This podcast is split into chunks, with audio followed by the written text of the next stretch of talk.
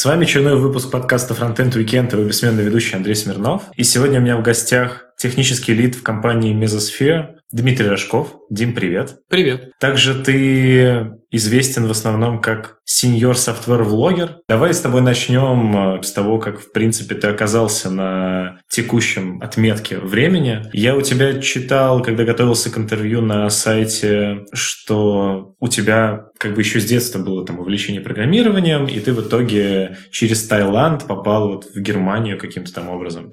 Почему, в принципе, увлекся программированием, во-первых? Ну, все довольно просто. То есть э, в то время, когда я был маленьким мальчиком э, начальной школы, и дома появился компьютер, это что-то было настолько крутое. Мне очень хотелось научиться заставлять машину делать то, что я хочу. И в то время в этом компьютере, который у нас был, он был куплен, чтобы а, мама могла заниматься бухгалтерией на дому. Там была система DOS установлена на английском языке и Quick Basic, по-моему, там предустановлен язык был программирования вместе с этой системой. И в этом Quick Basic был Help. И Help был на английском, а я даже не помню, сколько мне было лет, то ли там между первым и третьим классом где-то. И, в общем, я непонятно как через этот Help начал учиться программировать на Basic, и что-то там даже написал у меня. Я как помню, была первая программа, это такая, типа, телефонная книга. Я не знаю, почему меня увлекла телефонная книга, но, видимо, маленький Дима был гораздо лучше в поисках таких демо-проектов, потому что сейчас, если придумать какой-то демо-проект для себя, это будет проблематичнее гораздо в том, что, ой, нет, это как-то фигня, там, это не подойдет. Ну и как-то я не могу сказать, что я сильно запаривался, потому что некоторые ребята рубятся и прямо идут в какие-то кружки, там, нанимают репетиторов и занимаются на олимпиадах, выступают по программированию. Это ничего не было, это как-то так вяло текуще так все шло-ехало, я больше потом увлекся просто играми на компьютере. Потом появился интернет, это была вторая такая как бы крутая штука, которая, о господи, то есть я могу не, не то, что просто что-то заставить компьютер сделать, я могу сделать что-то, что потом другие люди увидят и смогут использовать. И то есть так я как бы познакомился с вебом, начал изучать HTML в те, скажем так, ночные часы, когда я мог через модем соединяться с интернетом, чтобы получать эту информацию, делать какие-то веб-сайты, что-то пробовать. Потом точно так же туда прибавилось PHP, просто чтобы получить какую-то гостевую книгу на сайте. То есть у меня это все было не системный подход, а так, окей, мне нужна гостевая книга, то есть мне нужен какой-то скриптовой язык. Идешь на сайт, который раньше назывался типа скрипты для сайтов, и скачиваешь скрипт для гостевой книги, и у тебя гостевая книга, которая сохраняет файл. Потом получилось, что файл не очень круто, пришлось выучить MySQL, базу данных, чтобы это где-то хранить. И вот как-то так я дошел до университета. И в университете я не могу сказать, что я везде был каким-то таким клевым, прилежным учеником, но больше получалось, знаешь, как можно сказать, по пути наименьшего сопротивления, но тем не менее. То есть я пошел не на самую хардкорную специальность по программированию. Там, а что был за университет? Это Сибирский федеральный университет сейчас, но раньше он назывался Красноярский технический университет. То есть Красноярский технический университет вошел в состав Сибирского федерального университета. А ты сам из Красноярска? Да, я из Красноярска. Коренной угу. красноярец, можно сказать. И ты закончил университет, и после этого как раз у тебя начинается то, что было описано, что ты пробовал себя и по фрилансе, и в разных агентствах. Все верно. То есть я на самом деле уже как бы на середине пятого курса на дипломе я устроился на работу в одно из агентств, скажем так, лидеров Красноярске. Это агентство Метадизайн.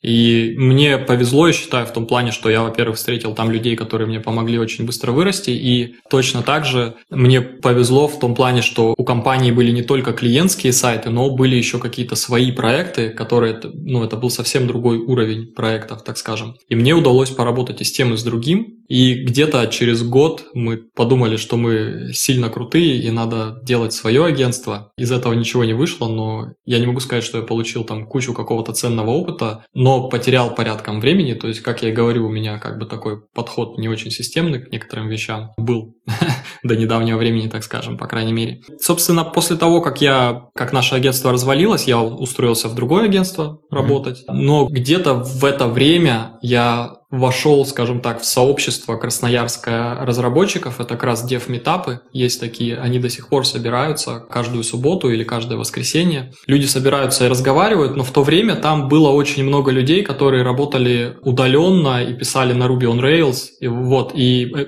все проекты были гораздо интереснее, и интуитивно они зарабатывали гораздо больше денег, чем я мог заработать. А ты на чем тогда писал? Я писал на PHP в основном. То есть э, в метадизайне мы писали на Перле, потом, когда мы делали свое агентство, я писал и на Python, на PHP, на Java для мобильных устройств, на ActionScript для, для флеша, на куче всего, все, что нужно было делать. В Intec Media, это следующее агентство после моего бизнеса, я писал чисто на PHP и немножко на Python. И мне это все не нравилось. И как раз тогда, опять-таки, пошел новый тренд, эти онлайн-курсы, только стали, Курсера только появилась, и это тоже был один из таких вот моментов, как компьютер, интернет, онлайн-курсы. И был первый курс типа проектирования каких-то там больших систем. Ну, он, конечно, такой смешной был, но там как раз давали основу Ruby on Rails, и вот так вот я перешел в Ruby on Rails и, собственно, освоил язык и понял, что все, пора, короче, с этим завязывать и уходить на фриланс. Собственно, так я и сделал. Как раз-таки под влиянием сообщества, то есть там ребята тоже были, которые работали на Одеске бирже, и как-то набравшись этого опыта и зарядившись вот этой вот идеей, что я тоже так могу, потому что очень важно, когда ты видишь, допустим, кого-то, кто такой же, как ты, но с твоей точки зрения выше тебя находится. Ты понимаешь, что ты тоже так можешь сделать. То есть, как бы если он так смог или она так смогла, то ты тоже так сможешь, потому что вы ничем не отличаетесь принципиально. И вот этот вот мне момент очень сильно помог сделать вот этот вот сдвиг. То есть я ушел на фриланс, нашел первого клиента, с которым проработал почти год на Удеске. А где-то в это же время я женился, у меня родился ребенок, и после этого мы уехали в Таиланд зимовать. Давай по порядку. Во-первых, Давай. почему не взлетело собственное агентство? А, ну, как сказать, опять-таки, я думаю, что нам не хватило системного подхода, и нужно сказать, что мы были два программиста, один дизайнер, у нас не было продаж абсолютно. Мы как-то думали, что заказы сами к нам придут, они особо не приходили, то есть денег было очень мало, и мы больше увлекались там написанием своей CMS, например, вместо того, чтобы сделать хотя бы себе сайт такой, ну, продающий нормальный. То есть вот такие вещи. Мы не занимались активными продажами. То есть оно не могло выжить просто как бы по определению, правильно?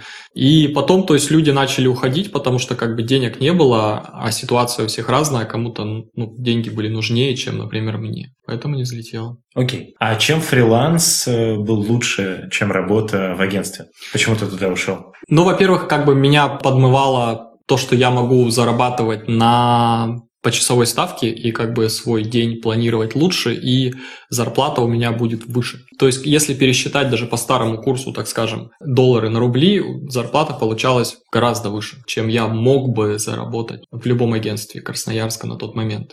Какие зарплаты тогда были в Красноярске? На тот момент я получал, по-моему, 35 тысяч рублей в месяц, а на фрилансе я вышел на ставку 20 долларов в час. Это была моя практически стартовая ставка. И, соответственно, если ты умножишь даже там 8-часовой рабочий день, потому что я нашел такого заказчика, у которого было полно работы, то поймешь, что как бы я, по сути, изучал э, Ruby on Rails на этом заказе, и мне за это платили, и особо не было каких-то таких непонятных дедлайнов, и то, что нужно сделать вчера, и каких-то непонятных дизайнов, которые надо сверстать. То есть все это ушло сразу же, и я получил больше свободы, язык программирования и фреймворк, с которым хотел работать, и гораздо больше денег. Получается, ты не был привязан ни к какому месту, как раз там женился, и вы решили уехать э, зимовать в Таиланд. Да, то есть, э, понятное дело, что это тоже был один из плюсов, то есть, понятное дело, что удаленная работа может быть разной, да? То есть, если ты удаленно работаешь в команде, либо с заказчиком, который требует с тобой какой-то синхронизации, там, либо скайп-звонки, либо что-то еще,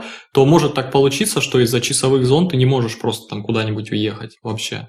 Но так как мой заказчик был в Америке, и мы вообще с ним ни разу не общались, общались голосом, то есть мы иногда общались в скайпе чатом онлайн, но это было очень ограничено, в основном все шло через Basecamp.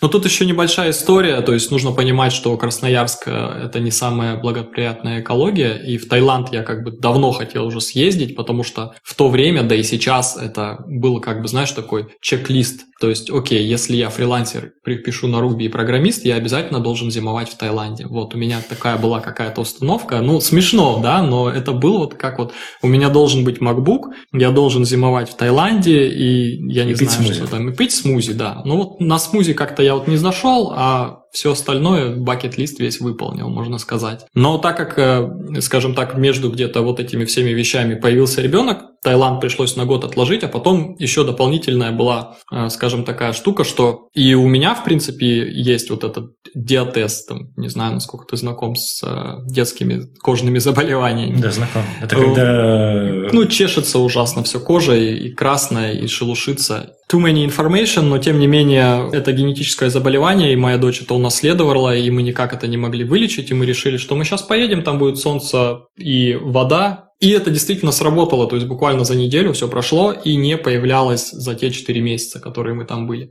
А как мы перешли от Таиланда к Германии, все очень просто. На самом деле, перед поездкой мы запланировали улетать в ноябре, а где-то в сентябре-октябре мне начали активно писать на LinkedIn. Вот, нужно понимать, что я искал удаленную работу, и я пытался свой LinkedIn как-то прокачать, потому что видел это как, собственно, заход на удаленную работу. И мне начали писать с предложением переехать. Но я одному такому парню сказал, слушай, я вот уже наметил зимовку, поэтому давай я тебе попозже напишу. И мы уехали. Мы уехали, и где-то под Новый год мы поняли, что, окей, мы можем жить в другой стране, то есть нас это не тяготит, никаких mm-hmm. таких проблем нет, и пока мы молодые, может быть, попробовать стоит пожить где-нибудь еще, получить там международный опыт, посмотреть, как другие люди живут. И мы все, приняли решение, и я с тех пор начал просто искать работу, прямо целенаправленно, бомбить резюме, все подряд. У меня, я как составил какое-то свое резюме, я попросил вычитать это резюме а, свою одноклассницу, которая жила уже в Нью-Йорке 5 лет до этого, скажем так. Потом я еще показал это резюме через одного своего товарища, его начальнику, американцу, и он, то есть, как бы, ну, сказал, да, грамматика, конечно, окей, но, говорит, я бы его нанял. Можно перебью? Давай. Почему ты не попросил вычитать вычитать текст, который у тебя написан как раз вот обо мне в блоге, потому что mm, здесь... Ошибки. Э,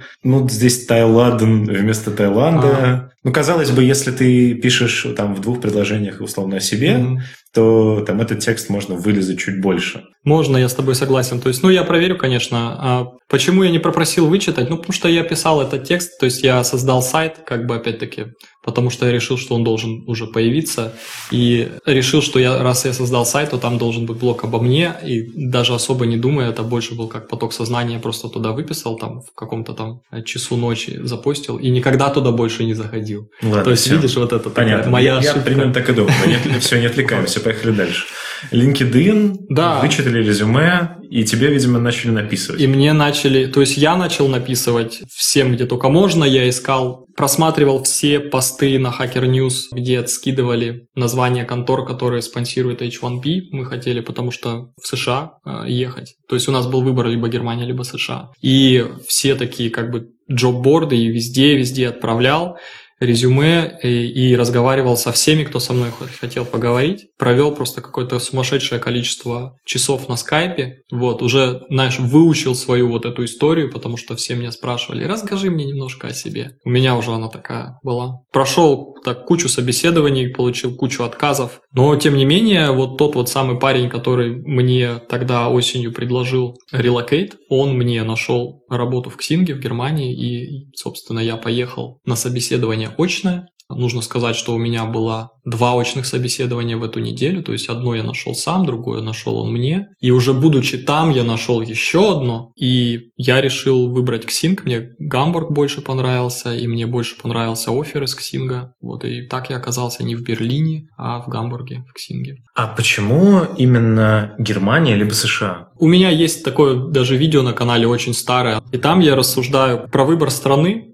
тот 4 года назад Дима рассуждает. И, э, то есть, было несколько критериев. А, был критерий, понятное дело, по уровню жизни, и был критерий по количеству работы, по удаленности до теплого моря и до снежных гор. И так получилось, что, в принципе, если ты в Европе где-то, даже в Германии, ну, с теплым морем мы, конечно, дали маху с Гамбургом, но тем не менее, э, это как-то так вот получалось.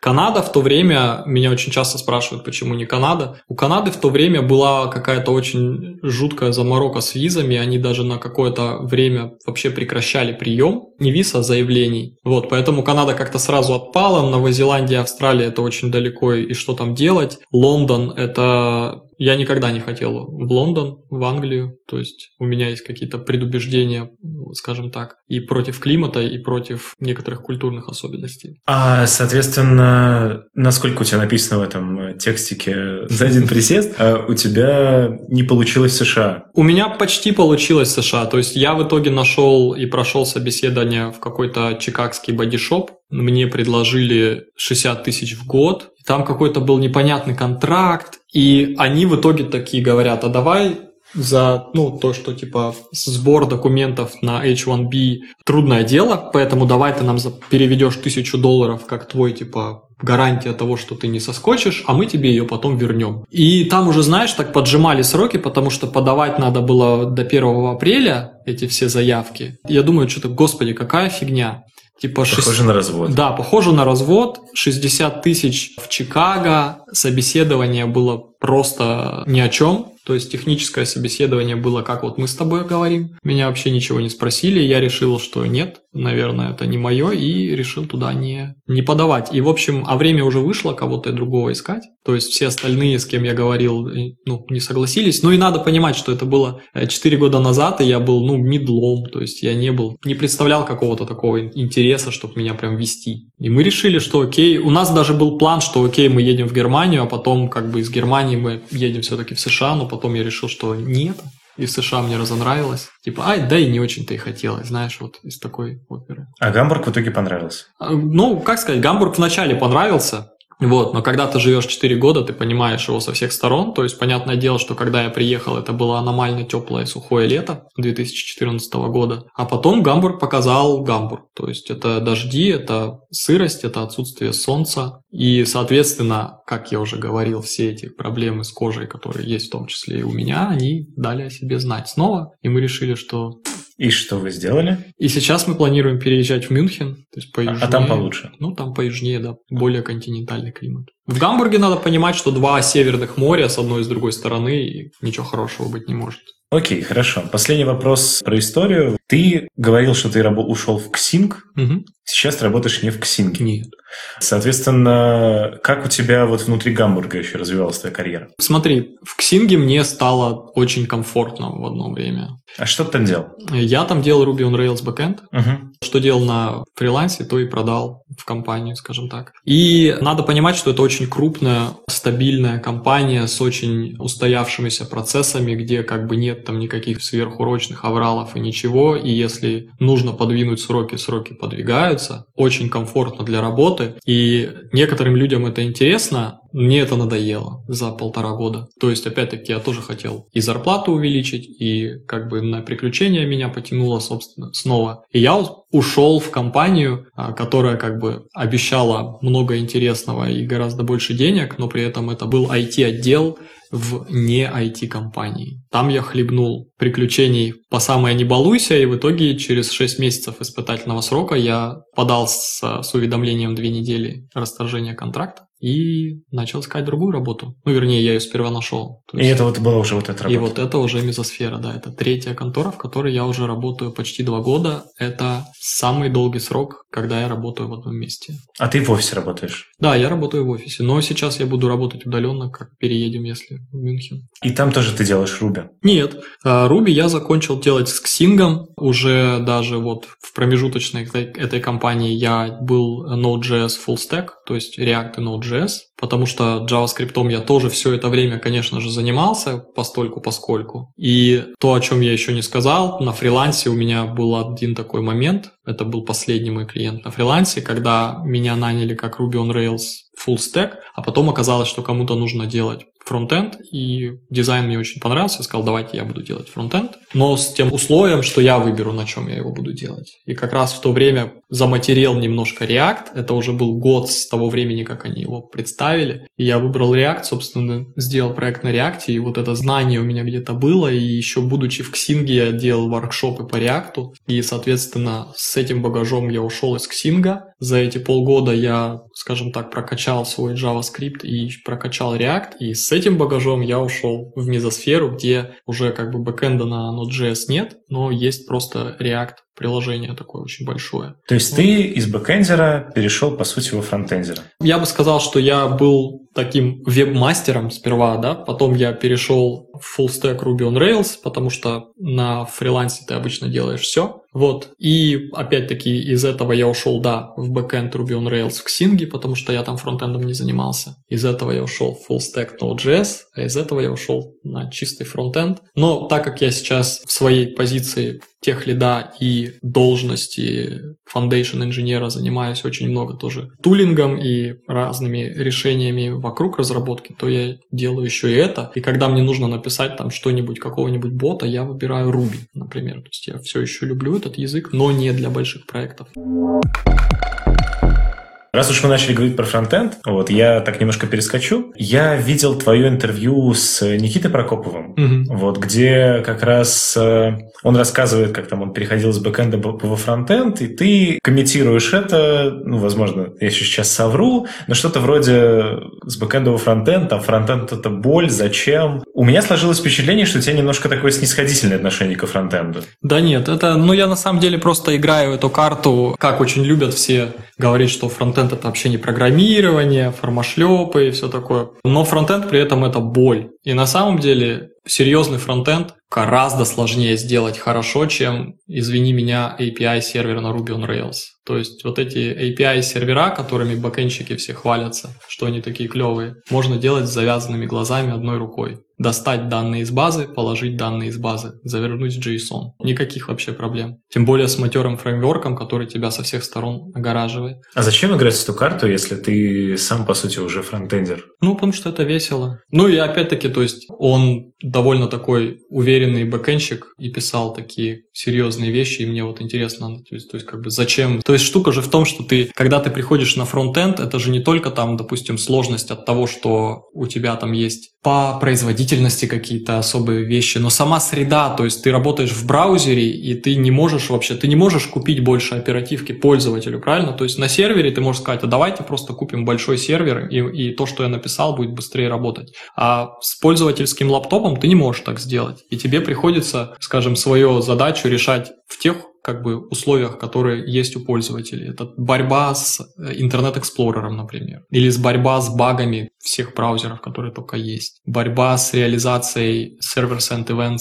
Они все по-разному реализованы и нигде полностью не реализованы. Вот такие вещи. Давай я... ты расскажешь, как ты, в принципе, придумал и начал свой канал. Угу. Все началось с того, что, в общем, мы выбрали дом. Я не хотел делать так, как делают все остальные, типа прилетаете, снимаете отель через интернет на одну неделю, садитесь на мотобайк и ищите себе дом в Таиланде. Нет, это был не мой подход. Я забронировал дом через интернет. Угу. Но забронировал его, ну, опять-таки, на весь срок в довольно удаленном месте. И там делать особо было нечего. И я скучал по вот этим этапам нашим с, с программистами, то есть поговорить особо было тоже про такие вещи не с кем. И просто я тоже заметил, что экспром экспромтом у меня вообще плохо получается говорить. И, в принципе, есть довольно много паразитов речи, которые все еще есть, которые нужно убирать. Я подумал, что если я начну записывать то, как я говорю, то я смогу это как-то улучшить. Оно, в принципе, я думаю, в какой-то степени мне помогло, но вот это вот как-то так получилось, и это дало вот выход тем мыслям, которые у меня были. Потом был перерыв, потому что переезд – это довольно нелегкое дело, и после того, как мы более-менее устаканились в Германии, я начал заново, но начал, я подхватил это как говорится, вирус влогов. У меня там были влоги, которые, опять-таки, сейчас скрыты на канале. И как-то после этого я перешел к тому, что влоги — это развлекательный контент, это типа окей, посмеялись, ха-ха-ха, но я особо не, не даю ничего никакой не знаю, пищи для размышления или как-то не помогаю людям стать лучше. У меня вот зародилась эта идея этой рубрики, рубрики «Один на один», потому что мне очень понравилось, что во всех компаниях, где я работал в Германии, есть один на один митинг с тимлидом, где ты получаешь обратную связь и можешь, собственно, тоже тоже поговорить по каким-то таким вопросам. И я подумал, что если я сделаю такую рубрику на канале, и она, собственно, так и называется «Один на один», где я буду говорить о профессии, о каких-то таких вещах, которые мне кажутся неочевидными и могут быть полезными. И в итоге, как бы, эта рубрика почти что поглотила канал на долгое время. Но сейчас там новые рубрики появляются, сейчас как-то тоже совсем по-другому стало. А почему канал называется так? Ну, его надо было как-то назвать, и у меня понравилась такая игра, что вроде бы как я... То есть ты ожидаешь, что это будет Senior Software Engineer, но получается, что я скрещиваю, да, работу и, и YouTube, и получается, что я Senior Software Vlogger. У меня даже есть канал там другой еще про пленочную фотографию, и я его сперва назвал Senior Software Photographer. Это, кстати, тот title, который у меня в GitHub до сих пор стоит. Но тот канал я переименовал, а этот остался. Если ты Senior Software Vlogger, то какого уровня программистом ты себя сам считаешь? Это очень интересный вопрос, потому что себя всегда довольно сложно оценить, но меня оценивают другие.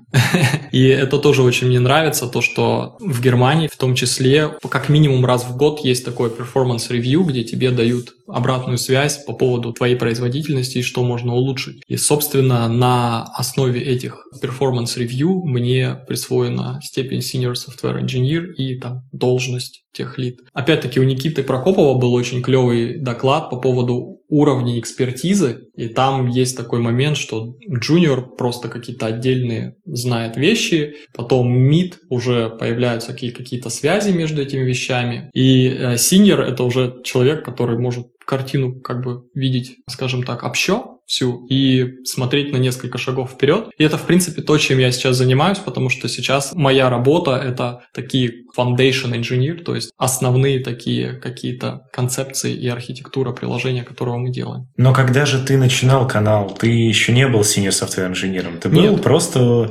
удаленным э, разработчиком. Но он тогда не назывался senior software engineer. А как он тогда назывался? А это был просто канал Димы Рожкова. Ага. А в какой момент он так стал называться? После переезда в Германию? Да, после переезда в Германию, но не сразу. То есть э, я думаю, что он так стал называться после того, когда я понял, что можно канал разделить от моего аккаунта Google и сделать его как типа branded channel. И я признаю, что это был больше такой fake it till you make it, то есть я его назвал senior software vlogger, но по факту, де-факто у меня не было senior software engineer должности нигде еще. Отчасти это потому, что я уволился, например, из Xing до того, как мне ее должны были присвоить, потому что это уже был факт, что мне ее присваивают весной, а я уволился под Новый год. Uh-huh. Вот, потому что весной там новый пересмотр этих всех performance-ревью и тому подобные вещи. То есть э, тут как бы несколько вещей. С одной стороны, я никогда нигде не успевал дождаться этой должности, с другой стороны, вроде бы как уже понимаешь, что, наверное, да, и я подумал, что это так будет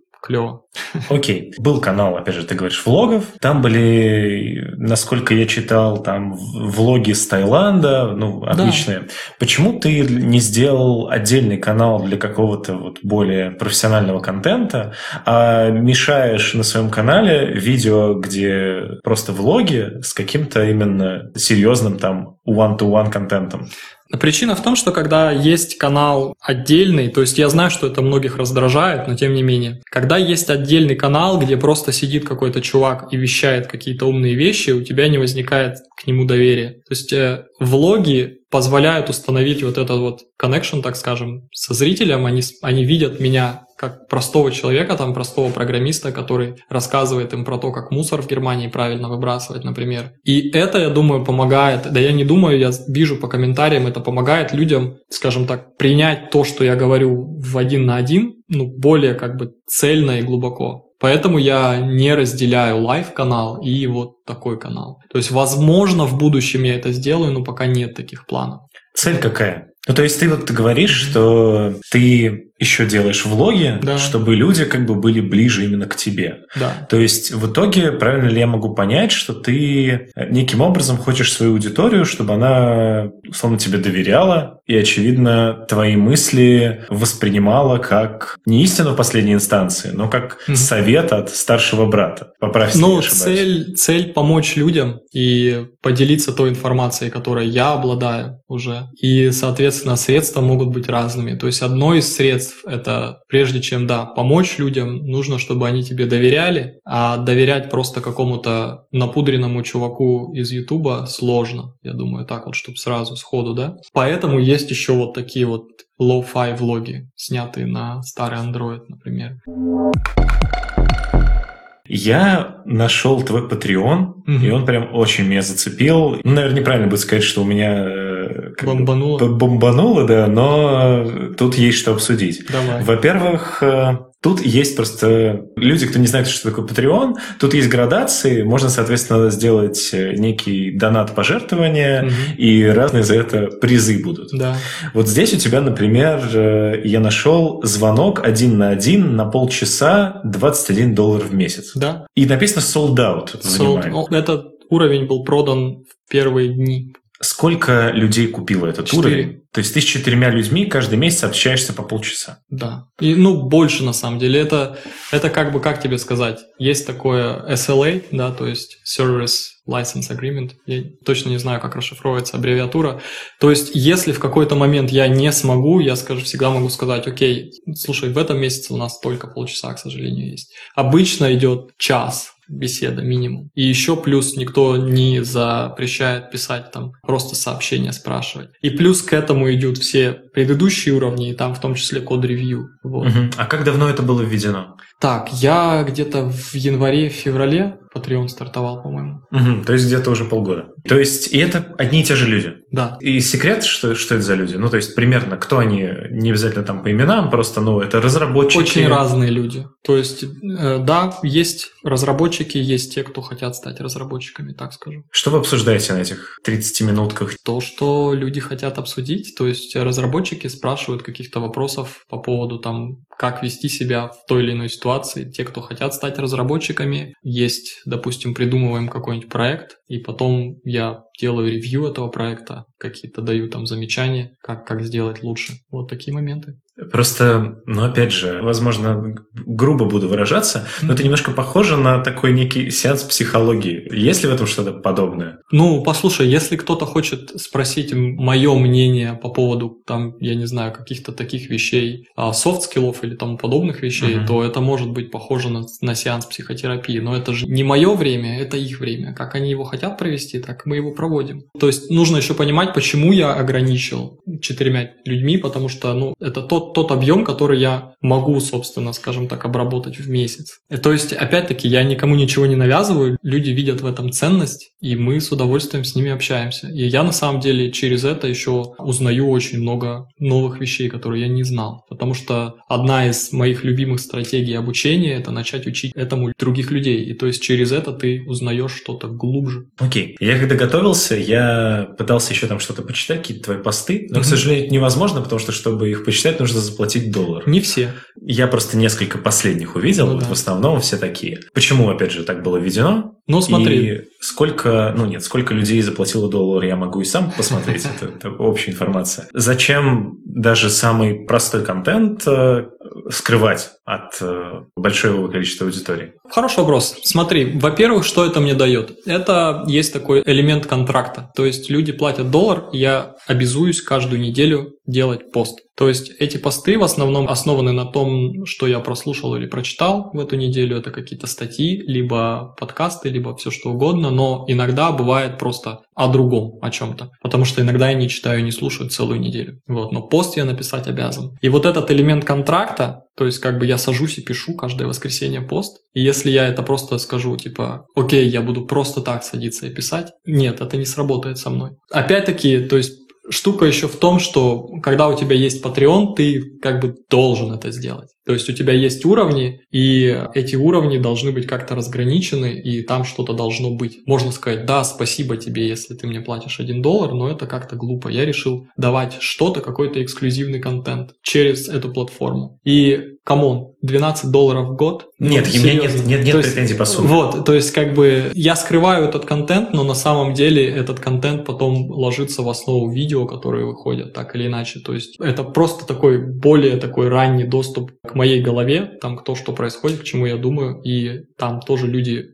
комментируют, что-то маленько обсуждаем. Я бы хотел, чтобы было больше комментариев там, и то есть я бы хотел вырастить такое сообщество параллельно каналу людей, которые больше как-то вот интересуются вот такими вещами и лучше, ну, участвуют больше. Угу. А в целом ты, получается, можно ли тебя назвать там ленивым, необязательным человеком? Просто когда ты, чтобы себя обязать э, писать каждое воскресенье пост, завязываешься на том, что люди тебе платят, и поэтому ты обязан, ну, это странно. Почему нельзя без денег это сделать? Это дело не в деньгах. Ну, дело в том, что ты, ты называешь это контрактом. Да, это контракт. Но, опять же, раз это контракт, да. вот, и он денежный, вот, значит, была какая-то причина, почему ты не мог сделать его без денег. Ты ее называешь, что ты без денег не сел бы в воскресенье писать этот пост. Не, не обязательно. То есть, может быть, сел, может быть, не сел. То есть, опять-таки, у меня есть закрытый пост на Патреоне про правила и ритуалы. Я недавно написал. И это правило. То есть, каждое воскресенье должен быть пост. И если я его нарушу один раз, то я нарушу свое правило. Почему за деньги? Во-первых, это получается такой коммитмент с двух сторон. Во-первых, я обязуюсь писать. Во-вторых, люди, заплатив, показывают, что... Читать. Ну, не обязуются читать, а так. как бы показывают, что для них это ценно. То есть есть люди, которые говорят, мне просто, я хочу просто поддержать твой контент, я хочу просто поддержать твой канал. Возможно, они даже не читают. Это окей. То есть, но опять-таки, есть такой элемент, что бесплатное не ценится тоже. Это mm.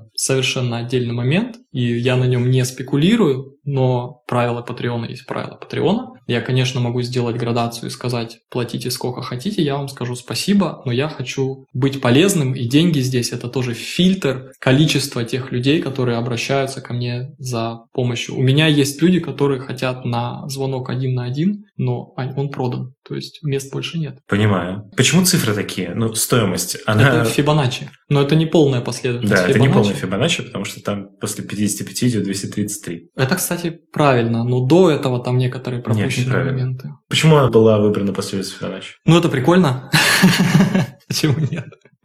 Я ж типа программист. Смотри, может, сейчас ты узнаешь, что там неправильно что-то. А может, я выпустил какую-то 128 или что там было. Ну, потому что спонсор месяца, и я даже не знал, сколько я выпущу видео в месяц. Я подумал, что это не должно быть просто в два раза больше, например, условно. Это должно быть прям существенно больше, потому что ты спонсор месяца. То есть там пропущены некоторые слоты, ты прав. И поэтому это не настолько очевидно. Да, после 55 видео сначала 89, потом 144, ну, да. да. Вот. Много ли было вообще, я не смог посмотреть все, много ли было, в принципе, людей, которые вот заплатили 233 доллара? Нет, ни одного. Пока, ну, то есть ко мне обращаются ребята, не знаю, ребята, девчата, по поводу рекламы на канале, но реклама на канале дорого стоит, потому что мое время стоит дорого. И когда они хотят ролик, я говорю, что ролик – это 8 часов моей работы, 80 евро в час только стоит снять ролик, и еще размещение его на канале будет стоить столько-то. И опять-таки всех остальных я отправляю на Patreon, два уровня, спонсор выпуска, спонсор месяца, и все отсекаются. Я, честно говоря, не знаю, какую цену они ожидают для каналов 35 тысяч подписчиков, наверное, гораздо меньше, но за гораздо меньше мне не интересно педалить какую-то непонятную рекламу моим подписчикам. То есть ни одной рекламы не было на канале? Нет, у меня были,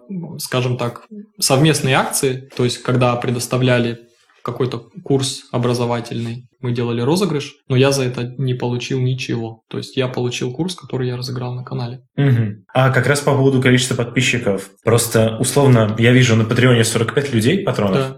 подписчиков 35 тысяч. Да. При этом а, просмотры под угу. видео, они не всегда далеко бьются с количеством подписчиков. В принципе, как эта аудитория нарастала? Откуда столько подписчиков пришло на влоги и на вот такой контент? Да, на влоги не пришли эти подписчики. То есть нужно понимать, что есть у канала какое-то ядро, есть у канала ядро людей, которые со времен влогов, со времен там 500 подписчиков, и они до сих пор на канале. И, и, но понятное дело, что у меня некоторые видео стали вирусными, люди просто подписались. Почему просмотры не достигают 35 тысяч, но это ну, потому что я не Кейси Найстат, да даже у него 9, 9 миллионов подписчиков и 1 миллион просмотров, то есть в 9 раз. Это вообще стандартная ситуация для YouTube-канала. Я никак не развивал этих подписчиков особо, то есть у меня были некоторые такие задумки, которые, ну, просто не попали, стали вирусным. Там, как вы выучить английский? Я буквально рассказал свою историю. Какой язык программирования учить? Да потому что меня просто надоело мне отвечать на это, там, тысяча комментариев по этому поводу. Я снял одно видео, оно стало вирусным. И а, тоже там, что требуют от джуниоров, там, какие вот это вот видео, которые, наверное, топ-3 на канале. И люди подписываются потом не смотрят видео. Это нормально. То есть, окей, у меня нет с этим никаких проблем. Ну, YouTube не так работает. Я когда-то сто лет назад, э, опять же, брал интервью у лофтблога, mm-hmm. и у них тоже просто огромная туча подписчиков. Да. При этом видосы собирают э, просмотров, ну, копье. И они сами это признают. Mm-hmm. И они говорят, что на нас подписываются как на базу знаний. Люди, то есть, mm-hmm. смотрят, условно, там, одно из кучи видео, именно потому что просто вот они его нашли именно у нас на канале. Но при этом в подписках люди не смотрят наши видео. Mm-hmm.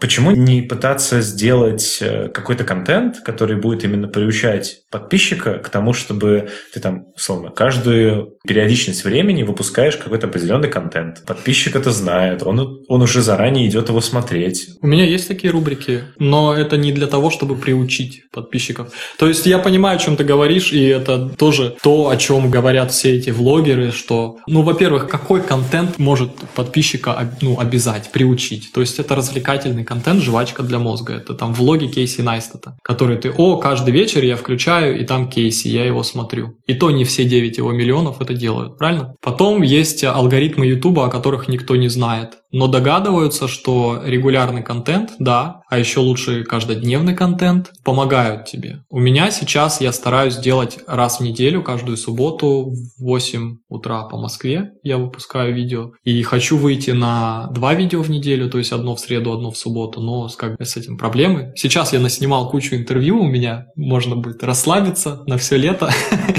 Понятное дело, что сейчас я, допустим, субботы забил, а среды могу как бы импровизировать. Да, YouTube любит постоянно, э, как бы периодичность такую особенную, поэтому, когда у меня, допустим, появляется гора контента, которую я, допустим, наснимал в один день, опять-таки все мои патроны видят это всегда без рекламы и все сразу, а YouTube, потому что YouTube любит э, стабильность, на YouTube они выходят регулярно, запланированно в какой пропорции составляет твой вот основной заработок на работе угу. и от Ютуба, ну, условно, от вообще от вот этого вот влога? Не начал ли ты зарабатывать уже больше нет, на влоге, чем на работе? Нет, ты что? Нет. На, на русском Ютубе вообще не заработаешь таких денег. Это надо делать английские видео. А, у меня э, был такой это, ну, то есть у меня же четыре канала, вот, два из них более мертвые, два из них более активные. Но у меня были моменты, когда канал, там, на котором в 10 раз меньше подписчиков и меньше гораздо просмотров зарабатывал больше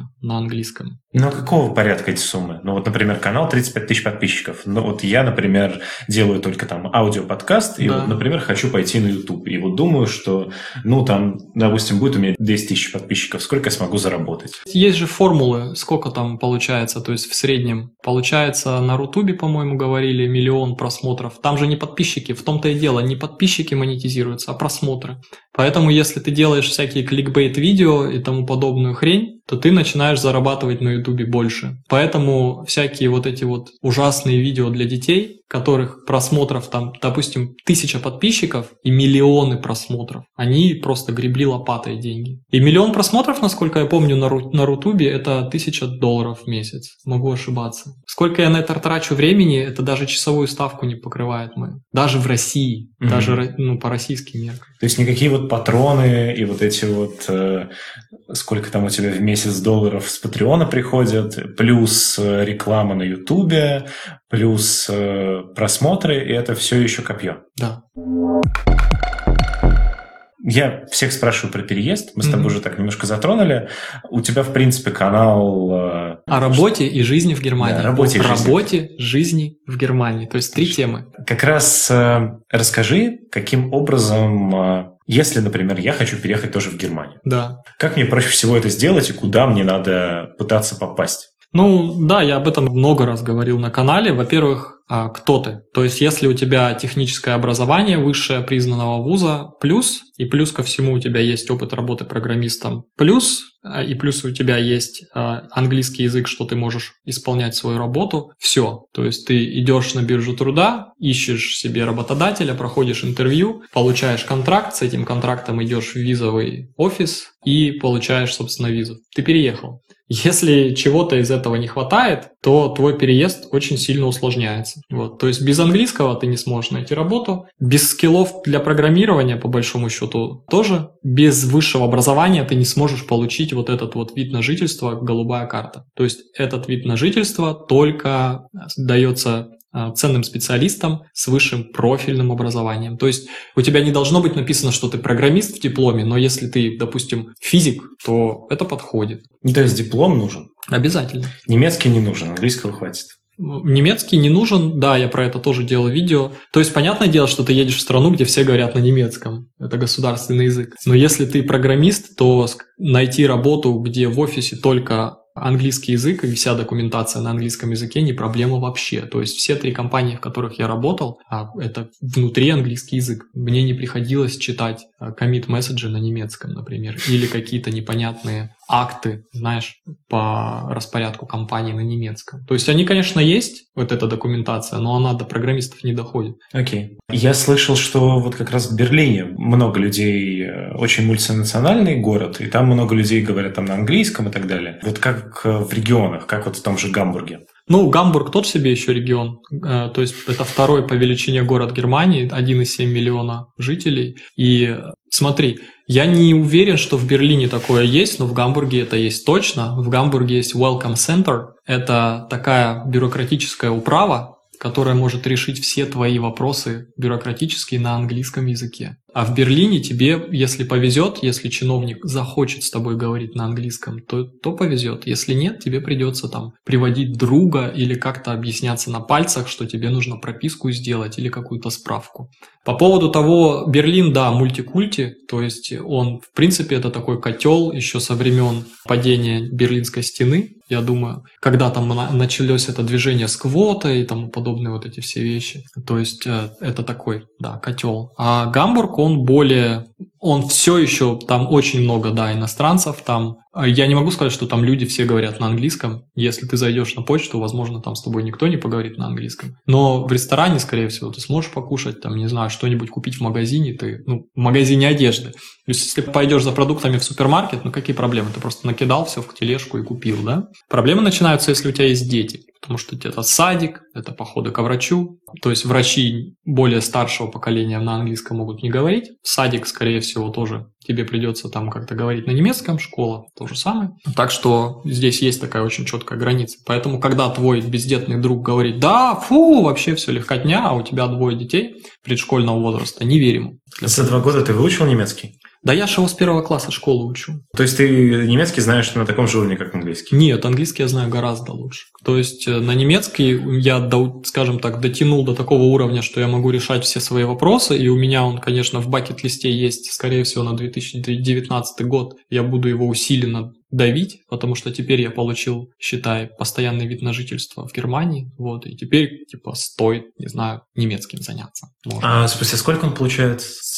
Самая быстрая по голубой карте 22 месяца, но это если ты сдаешь язык B2 сертификат получаешь, что не так сложно. С языком уровня А1, это то есть без всяких сертификатов, это 33 месяца надо прожить. Вот я как раз 4 года прожил, даже больше получается. Пришел, поговорил с ними на немецком, они говорят, ну окей, А1 уровень распознаваем, никаких сертификатов не надо, все. Ну, у меня уровень выше, чем А1. У меня уровень где-то B1, B2 немецкого. Круто. Но без сертификатов. То есть ты, получается, планируешь э, прям окончательно осесть в Гамбурге? Нет, я не планирую осесть в Германии. То есть Германия пока это такой для нас плацдарм. Нам там комфортно и хорошо. И мы сейчас, да, переезжаем в Мюнхен, то есть не в Гамбург. А дальше посмотрим. То есть мы бы хотели определить дочь в интернациональную школу, где обучение на немецком, английском, как это получится, я не знаю, потому что мест не хватает. И как раз-таки, чтобы развязать себе руки с возможным сменом страны. Окей, хорошо. Еще маленькое отвлечение до моих стандартных вопросов. У тебя в блоге в твоем есть отдельный раздел ссылки, да. Где есть там как раз вот то, что ты упоминал, там две ссылки на нотологию на Geekbrains, да. и там еще какое-то обучение ну, это английского. Аффили, ссылки. Реклама, по сути. Ну, это не реклама. То есть, как бы реклама – это когда э, тебя просят за деньги разместить ссылку. А это партнерские программы, когда ты берешь ссылку сам, они о тебе не знают, им все равно, и размещаешь туда ссылки. Это я пробовал как бы... Тебе ли не знать, да, сколько стоит твой микрофон, например, для подкастинга? А у меня видеокамера, у меня свет, у меня куча всего, и почему я должен деньги из своей семьи забирать и тратить на это? То есть это будет благотворительность в квадрате. И даже теми деньгами, которые я получаю с этого, я еще не закрыл все эти расходы, которые я совершил. Сколько тебе стоит камера? Вот, камера стоит 1200 евро. А какая камера? Это Fuji XE3. А до этого какая была? До этого у меня была Sony A5120, она стоила в районе 500 евро. Но я ее купил просто семью фотографировать, не для влогов. А потом такой, окей, на нее можно видео снимать. Но с ней я хлебнул проблем, снимая видео, поэтому... Много людей кликало вообще по этим ссылкам? Кликают очень много, но потом это никуда не идет. То есть как бы у меня в статистике есть, по-моему, одна продажа на Geekbrains, но нужно понимать, что там у них так хитро эти аффилиаты построены, что минимальная сумма вывода, и вот я пока эту сумму вывода не, не достиг, скажем так. Но опять-таки, то есть как бы я посмотрел платформы, посмотрел как бы что, что они делают, думаю, окей, платформы годные, почему как бы ссылки не поставить? Особенно как бы если есть такая еще вещь. Я, по-моему, об этом даже пишу, что эти ссылки аффилиат ссылки. Если нет, я должен добавить, потому что я писал раньше. У меня под каждым это видео было, из, из видео я это убрал. Не, да, я нашел именно вот да. в блоге. То есть там рядом с обо мне mm-hmm. есть вот ссылки. Я думаю, да. что за ссылки? А там раз и какие-то левые непонятные штуки. Я вот поэтому решил спросить.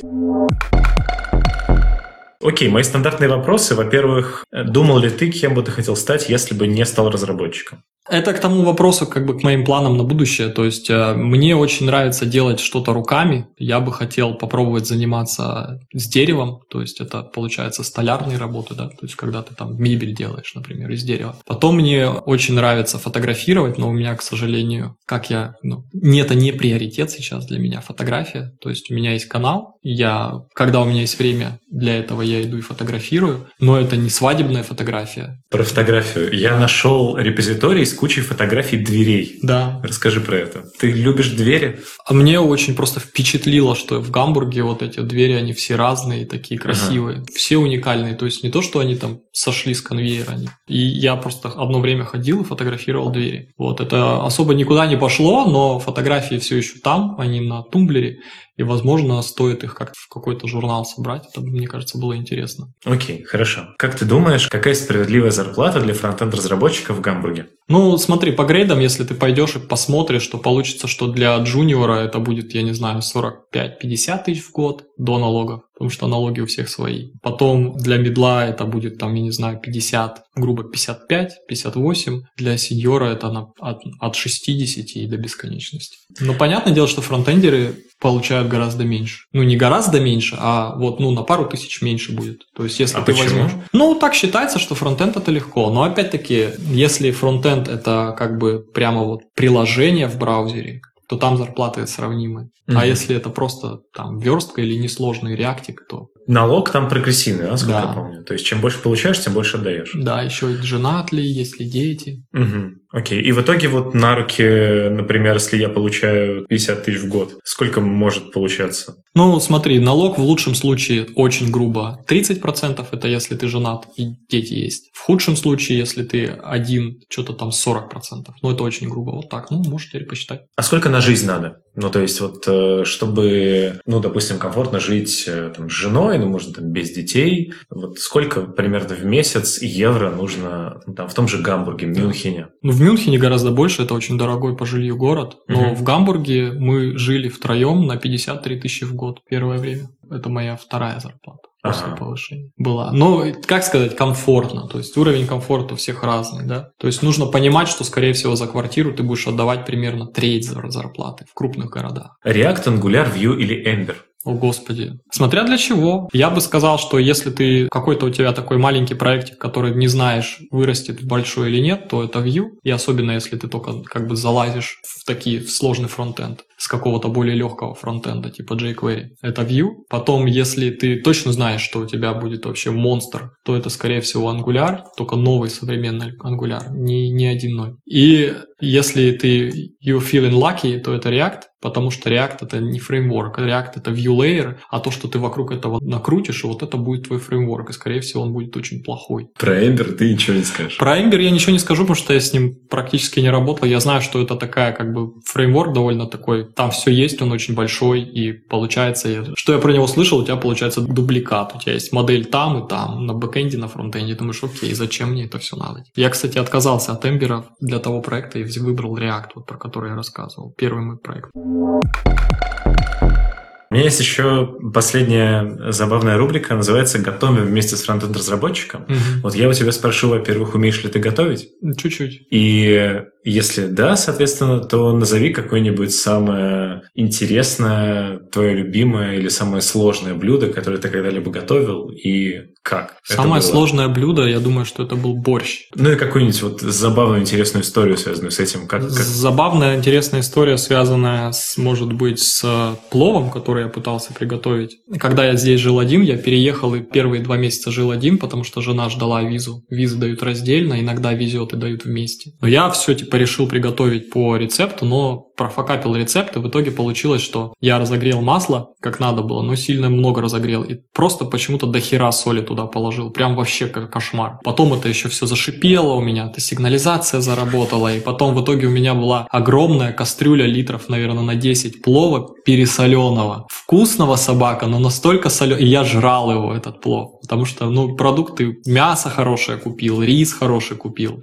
приготовил, красиво все, но есть невозможно было там. А пожарные приехали? Нет. Ну, это, это же, как сказать, это же сигналка не пожарных вызывает, она просто, типа, говорит, эй, что-то пошло не так, может быть, соседи услышат. Окей. В конце гость моего подкаста дает э, какой-нибудь совет моим подписчикам. Mm-hmm. Это может быть что-то более напутственное или какое-нибудь конкретное видео, статья или еще что-то, что ты в последнее время читал. Что ты можешь посоветовать? Я могу посоветовать курс Learning How to Learn на Coursera. Потому что если вы его пройдете, то это как бы такое уже прямо руководство к действию, и после этого все, что вы учите, если вы начнете применять те методологии, вы будете успешным в том, что вы учите, а потом, так как вы что-то выучите, вы сможете это применять, и, соответственно, все. Окей, хорошо. Спасибо тебе большое, Дим, за то, что уделил время. Тебе спасибо. От себя хочется, как всегда, добавить, чтобы вы не забывали поставить лайк этому выпуску и поделиться им со своими друзьями, и, возможно, однажды вы придете к друзьям, а их не будет, они переехали в Гамбург. Также обязательно подписывайтесь на данный подкаст в SoundCloud и в iTunes. Вступайте во все наши группы во всех социальных сетях. Мы продолжаем показывать человеческую сторону фронтенда и не только. Услышимся на следующей неделе. Пока-пока. Пока-пока.